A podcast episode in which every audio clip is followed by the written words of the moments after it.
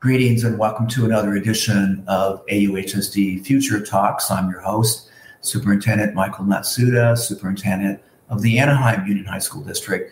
And we have over seven thousand listeners and several hundred uh, viewers of our uh, podcasts. And we've been blessed with so many amazing thought leaders, from teachers and students to college presidents and C E Os, uh, all talking about the future of education. And I can't imagine someone uh, who can speak to this issue more than our next guest, Alex Kotran, who heads up uh, a national group called aiEDU.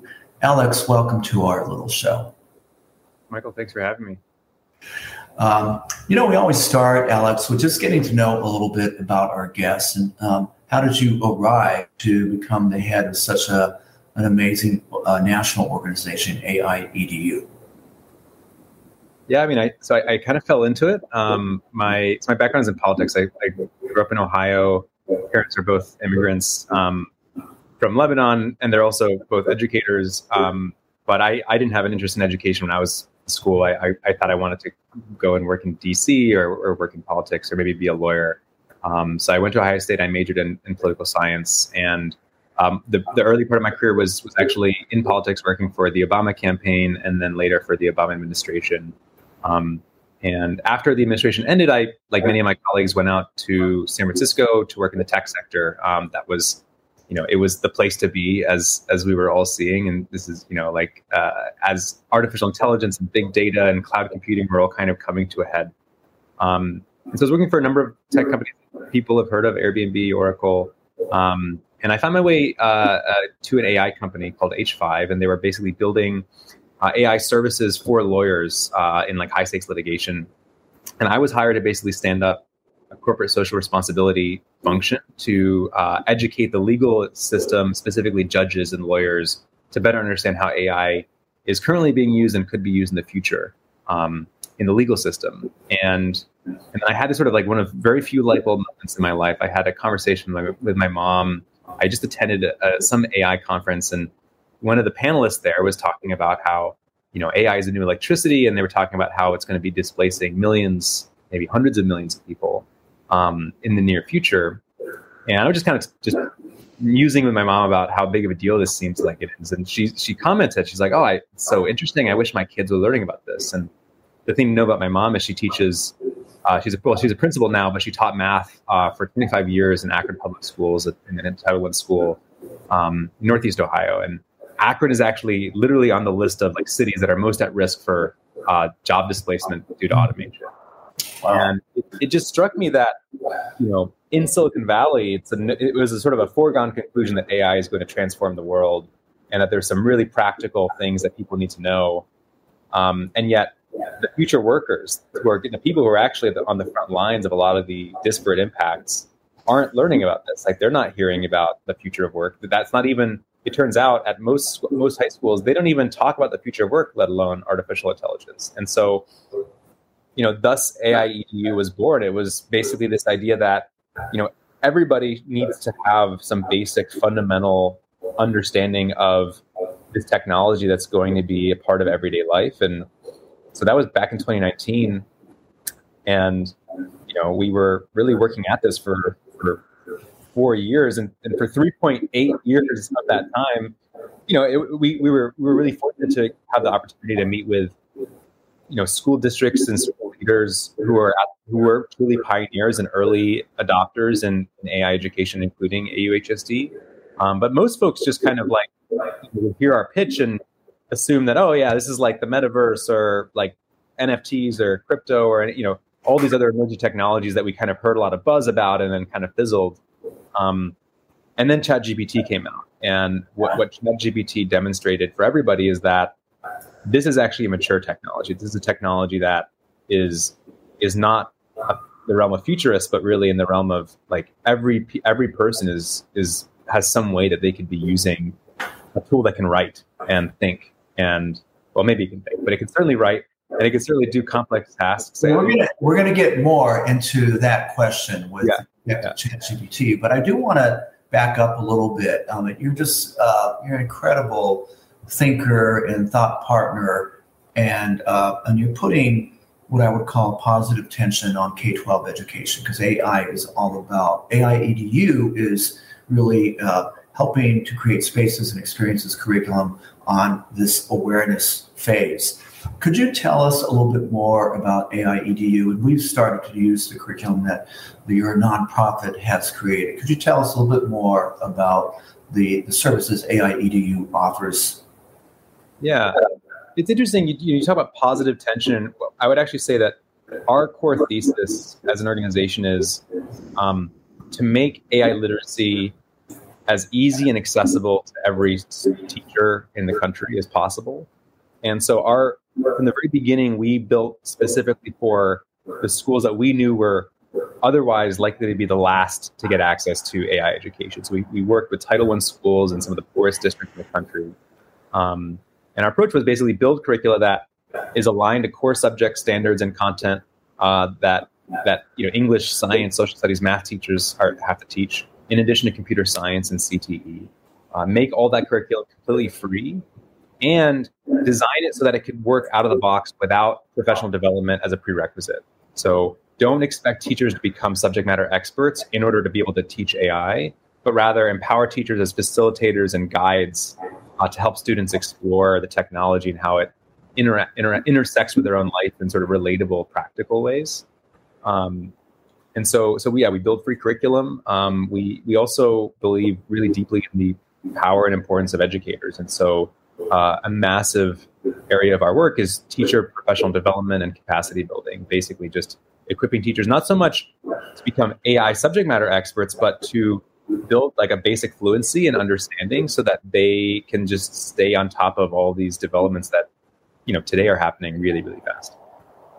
You know, I'm really um, appreciative that you're kind of working from the bottom up, because oftentimes when policy is developed, and this is still a fairly for the United States, I mean, they're trying to get their heads wrapped around the effect of A I. I think every industry, everybody's uh, looking at it.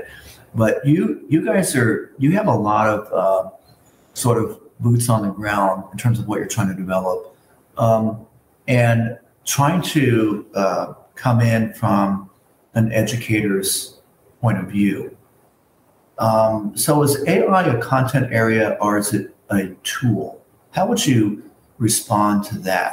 Because some people think of it as a content, some people think it's just a, a massive new way of uh, delivering uh, and teaching and learning. So, yeah, I mean, so the analogs are are are tough because A I is, we've never really had a tool that's as multifaceted as A I is today. Um, I think the closest analog though is, is the internet, right? So is the internet a content area? Sure. Uh, you can imagine classes where you build, learn to build websites, learn to use, build mobile applications. Um, you know, almost any computer science class is uh, in some way going to incorporate the internet uh, into the into their learning and the content. Um, but it's obviously also a tool that you use in every class, um, and it's probably more tool than it is a content area. If you think about, you know, ninety, I think something something ninety four percent of Americans don't work in STEM fields. Um, and what's, but, but they, but, but one hundred percent of Americans use the internet or, or pretty close to it. And so A I is something similar there. Um, and so we think every teacher, every class in some way should be addressing A I, if not incorporating the tools. So let's go to the ChatGPT, because now we've set that up. I mean, do, is that the tool that should be from your, you, you've talked to a lot of superintendents, you talked to a lot of teachers across America, and that's the big debate. And we are seeing districts that are banning or attempting to ban ChatGPT. I mean, our district is not one of those, but um, what are you hearing from the field regarding this very powerful tool? Yeah, this is a tough one. I mean, people often ask us like, oh, should we unblock ChatGPT? And, you know, I think it's not, there's not like a quick answer to that, because it's, you know, I, again, going back to the internet, um, you know, imagine just putting a student in front of Google with no other context, and they can just search for anything. Mm-hmm. You know, you can't guarantee that there's going to be a good outcome. There's actually a lot of bad outcomes that could happen if a student just has un- unrestricted access. Um, I, I think that's why we don't we don't look down on schools that have banned ChatGPT, because in most cases, the schools that we talk to that have banned it It's not that they're like, we don't want our students to have access to A I. It's just that, hey, we want to pa- press on the brakes. We don't understand this. We want to make sure that we fully uh, are grappling with the potential risks.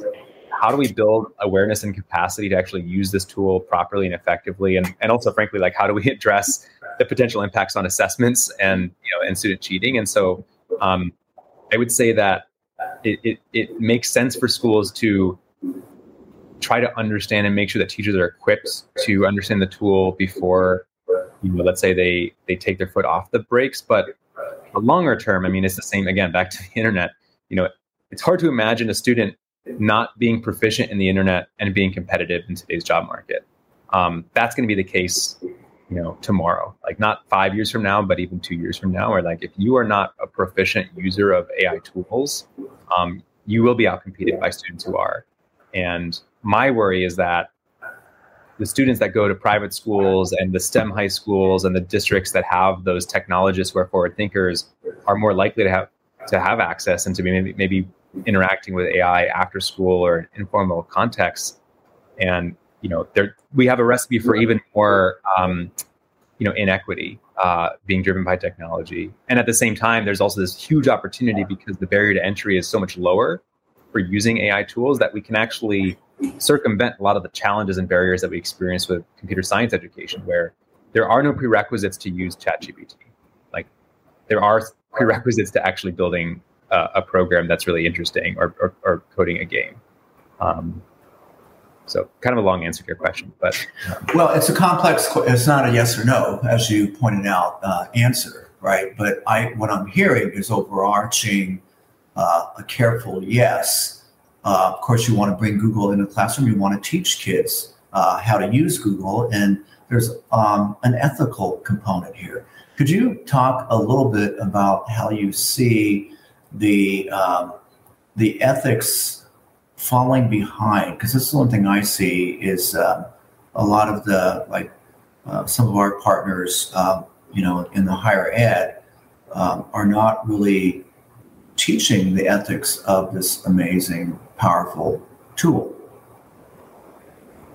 Yeah, it's actually interesting if you look at um, computer science majors, and uh, I don't have the actual stats, but I was just talking to uh, someone who was majoring in computer science at you know a top school, and you know A I ethics is a, a an elective, mm. and it's a separate course. Mm-hmm. And I think I think what's you know the way we approach A I ethics is.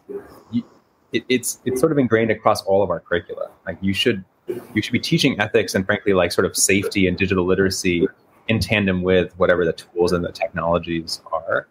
Um, it's also powerful because the ethical questions are actually one of the most accessible ways that people can begin to engage in the conversation about A I, because you don't actually need to know how ChatGPT works to have a position about whether it should be used to, um, you know, uh, uh, replace journalists, for example. Um, you don't have to understand how A I works to say, I don't think A I should be replacing a judge. Um, and those are questions that we're actually grappling with as a society. And so can, it's a can A I replace teachers, Alex? Do you see A I replacing teachers? I think that if I think in a society that doesn't value teachers or the holistic benefits of education, sure. Um, and, and there are countries where you can you see images of like thousands of kids in a giant warehouse in cubicles with headphones on. Um, but I think that that will that will prove out to be ineffective because education is not just about building factual knowledge, especially today where factual knowledge is going to be even less important given what A I can do. So, so can it replace teachers? No, I think it can augment teachers, and it, I think it can help professionalize the profession. I don't think teachers actually enjoy, you know, a lot of the mundane aspects. Do, do of you think work. that if uh, the country continues to focus on standardized tests, though, the outcome is less whole child education, and therefore, um, because if you focus on standardized testing, you can, there are algorithms and actually already A I can can teach those, uh, teach the test. Do you think that's a, a disconnect and maybe a problem uh, in this country? Yeah, that's an, that's a really interesting way to think about the question of standardized testing is, if it's the case that a an A I tutor would be the best tool to prepare a student for a standardized test, what does that tell us about the like the, the skills that those standardized tests are actually building? And are those aligned to the skills that you need to be successful? Um, you know, I, I mean, a, like G P T four is better than eighty percent of test takers on a lot, like over a dozen standardized tests, including, I believe, the G R E and A P biology. Um, MCAT and the LSAT too, right? Yeah. Um, so it is scary in terms of, I, I personally feel if um, we don't double down on holistic whole child education, preparing young people for emotional intelligence, relational intelligence, collaboration, communication, all the things we call the five C's, um, that's the way forward for education, because content is going to be uh, incre- like the phone with the everything's in the phone. You need to still ask the right question, right? You need to have that critical thinking lens to ask ChatGPT the right input, right? So you can get um, um, a product that is going to be qualitative. And I think that's what we need to teach. It's, uh, the bad news is generative A I is is going to accelerate this significantly. So we no longer can think about this as a five to ten year problem. This is a two to three year problem. Um, the good news is what you just described to me is something that a lot of districts already have. Like districts have been thinking about, how do we revise our approach to education to include all of these skills that are going to be important in the twenty-first century skills, right? So um, all the A I doesn't change what those twenty-first century skills need to be in most cases. Right. Um, it does increase the urgency to actually prioritizing them. And so, again, the good news is we have the building blocks already there. The bad news is we really need to double down on a focus and, frankly, an investment in helping teachers and, and probably policymakers as well kind of think about, like, how does education need to change? And it does need to change. So you had mentioned a few states that are kind of out in front or moving uh, more rapidly than others, and within that, obviously, districts. So what are they doing that maybe we can learn from in California?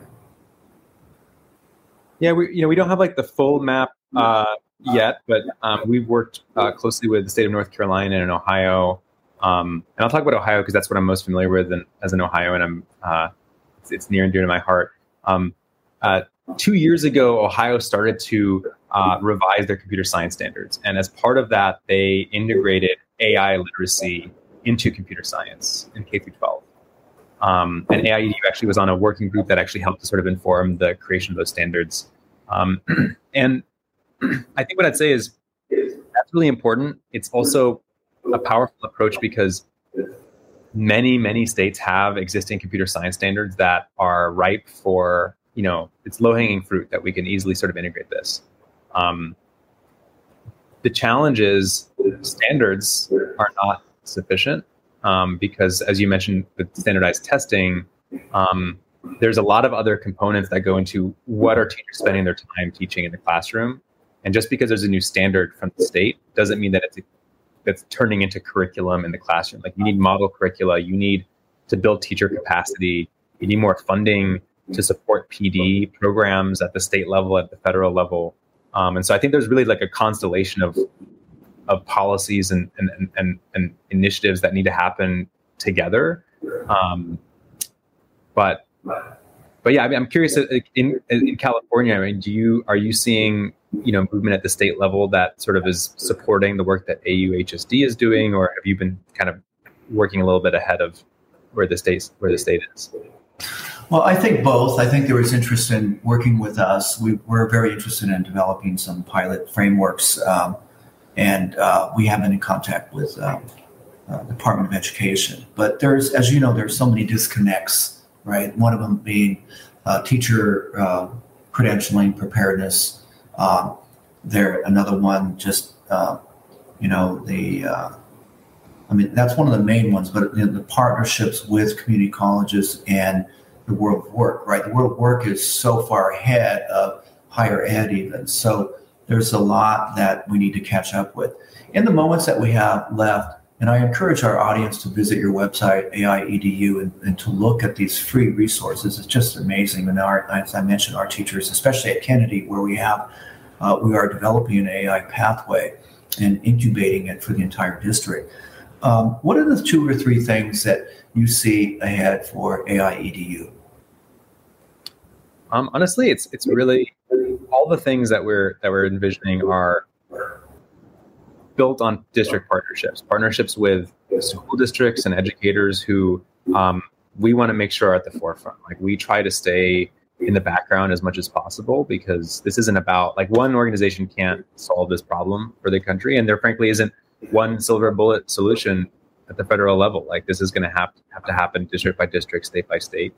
Um, so our work is really identifying who are those early pioneers and early champions. Like, where who are the A U H S Ds of Ohio, of Maryland, of Florida, um, and just like A U H S D is seeding conversations with other districts in your region, uh, we see the opportunity there.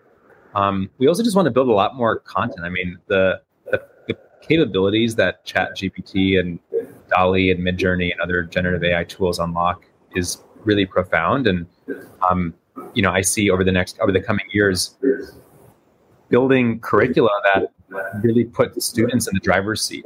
And, you know, it's not unfathomable that, you know, in two years, students are going to be creating live action anime series about George Washington or Isaac Newton instead of writing a book report. Um, and that's really exciting, you know, being able to actually improve education while also building proficiency in the tools um, is, it, it could be really impactful.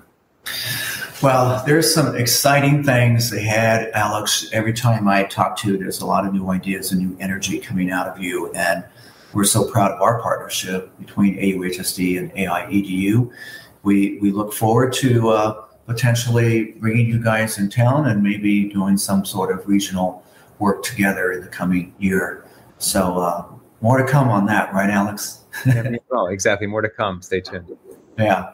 Okay. On behalf of our twenty-seven thousand uh, students and our, our board of trustees and our amazing, amazing teachers, thirteen hundred teachers out there. Thank you so much, Alex, for everything you do and leading the way for A I in this country. Yeah, thank you for having me.